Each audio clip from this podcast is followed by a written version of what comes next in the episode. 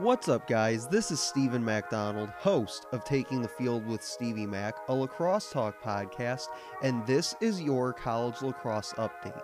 Our top story from this past week in college lacrosse is Syracuse attackman Chase Scanlon has been suspended indefinitely, according to Inside Lacrosse's Ty Xanders. According to Roshan Fernandez of the Daily Orange, Scanlon's high school coach told Syracuse.com that Scanlon mentioned of the incident, quote, it's nothing, but it's become something.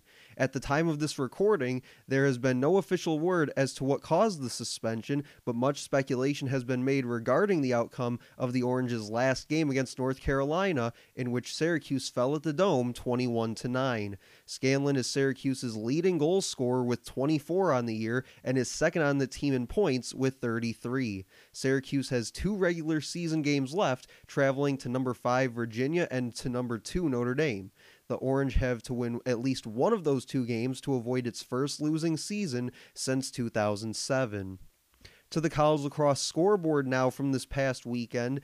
Starting on the men's side in Division 1, Maryland wins the Big 10 regular season title outright this past weekend after starting their season 9 0 as the Terps got their latest victory 18 8 the final over Ohio State. Jared Bernhardt for Maryland had 6 goals in a 7-point performance while Maryland received goals from 9 different players including goalie Logan McNaney who scored off a clearing attempt late in the third quarter as Ohio State jumped into a 10 man ride. On the other side for the Buckeyes, Trey LeClaire, Jack Myers, and Johnny Wiseman had two goals apiece. Another Big Ten game from this past weekend, Penn State drops Michigan in overtime, 14 13 the final there. Mac O'Keefe for Penn State, now the all-time goal scorer in Division One history with 217 goals and counting on his career. He had six goals and two assists in the win, including the overtime dagger for the win. Michael Boehm on the other side for the Wolverines had three goals, while the Maize and Blue received goals from 10 different players, including Boehm in the loss. And on Thursday, Duke edges out Virginia in overtime 13 to 12 the final there. Michael Sowers and Brennan O'Neill for the Blue Devils had 3 goals apiece. Charlie Bertrand and Dox Aitken for the Cavaliers had three goals apiece, while Alex Rode and Mike Adler in the cage on opposite ends had 16 saves aside, and Petey LaSalla for Virginia went 18 of 27 on faceoffs, good for 67%, adding 12 ground balls. In Division 2 men's lacrosse, Coker tops Anderson 18-15 in a bit of a shootout there. Matt Murphy paced Coker with 4 goals and 1 assist while Hayes Barnett led Anderson with 7 goals in the setback while Jason McNaney for Coker went 17 out of 23 on faceoffs, good for 74%, adding 11 ground balls to his total and Lindenwood improves to 8 and 1 with an 11-8 win over Lewis. Nolan Corker scored 3 goals adding 1 assist for Lindenwood, while Keith Parkman the second scored 3 goals adding 1 assist for Lewis and Josh Calvin for Lewis made 20 saves in the cage, good for 65% in the loss.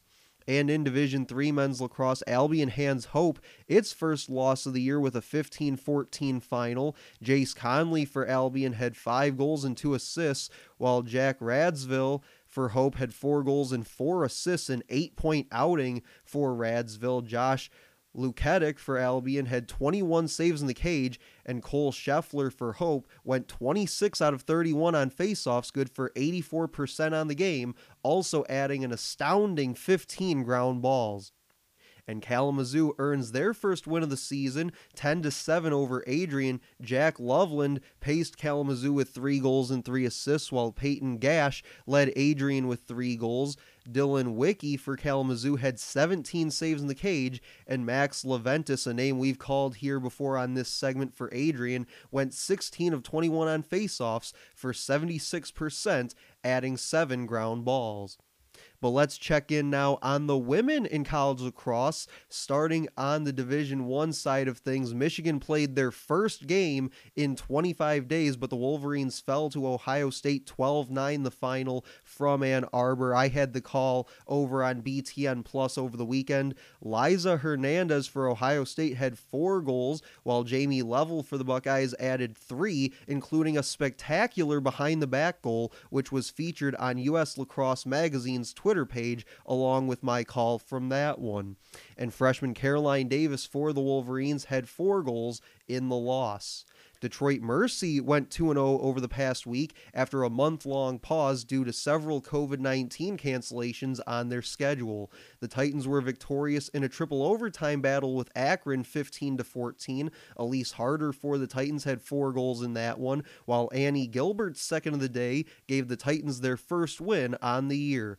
They then followed it up on Saturday as Detroit Mercy be blows past upstart Youngstown State in a rematch from March 13th, in which the Penguins earned their first ever program win. But on Saturday, the Titans took care of business 24 to 12. The final there, Elise Harder led the Titans with six goals, while Cam Carrero added five, and Marina Butler and Kat Kopchia tallied four apiece. The Titans also set a pair of records in the game, as the offense now holds the MAC record for goals in a game, which was previously held by Robert Morris earlier in the spring with 23. And senior Taylor Cantalone set a program record for draw controls in a game with 16, while Youngstown State had 14 as a team.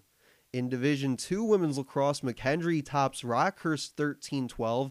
Caitlin Albrecht for McKendree had four goals and three assists, while Sarah Harden for McKendree added four goals herself and Danielle Mabry for Rockhurst had four goals in the loss. And Seton Hill remains perfect 10 0 on the year with a 10 8 win over Mercyhurst. Christy Cada for Seton Hill had four goals in the win, while Julia Ruscio and Paige Cosina for Mercyhurst had two goals apiece. And in Division 3 women's lacrosse, Elmira prevails over Adrian 18-16 in a shootout.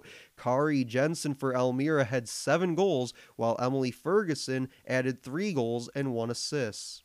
Now let's take a look ahead at what's to come this next week in college lacrosse, starting on the men's side in Division 1. Starting on Thursday, Thursday night has been the place to be for ACC college lacrosse, and this week is no different. Duke hosts Notre Dame in a battle of top five teams nationally ranked on Thursday night on the ACC network. Saturday, Maryland looks for perfection against Johns Hopkins as the Terps enter play 9 0 going into their regular season finale. And Michigan will host Rutgers from Ann Arbor on national TV over on ESPNU. In Division 2 men's lacrosse on Friday, a couple games as Montevallo will host Lander and Maryville and Rockhurst will square off as well. And in Division 3 on Friday, Kalamazoo travels to Alma and on Saturday Trine will host Hope while Capital and Baldwin Wallace will face off at 1 p.m. And now to the women in college lacrosse and what's coming up this next week for them in Division 1 on Thursday, Detroit Mercy looks to push their winning streak to 3 games as they host Kent State at 1 p.m. I'll have the call there over on ESPN Plus. On Friday, North Carolina travels to Durham to take on Duke, and on Saturday, Charlotte North and Boston College square off with Syracuse. In Division 2 on Friday, Davenport hosts Northern Michigan, while Grand Valley State meets up with Ashland. And to round out this week's segment in Division 3 women's lacrosse on Friday, Birmingham Southern has a date with Rhodes, and on Saturday, Otterbein travels to take on 11 and 1 Mount Union. Make sure to check back in next week for the next edition of the College Lacrosse Update with Stephen MacDonald. You can also check out my show, Taking the Field with Stevie Mac, a lacrosse talk podcast on Apple Podcast, Spotify, Google Podcast, and anywhere else you get your podcasts.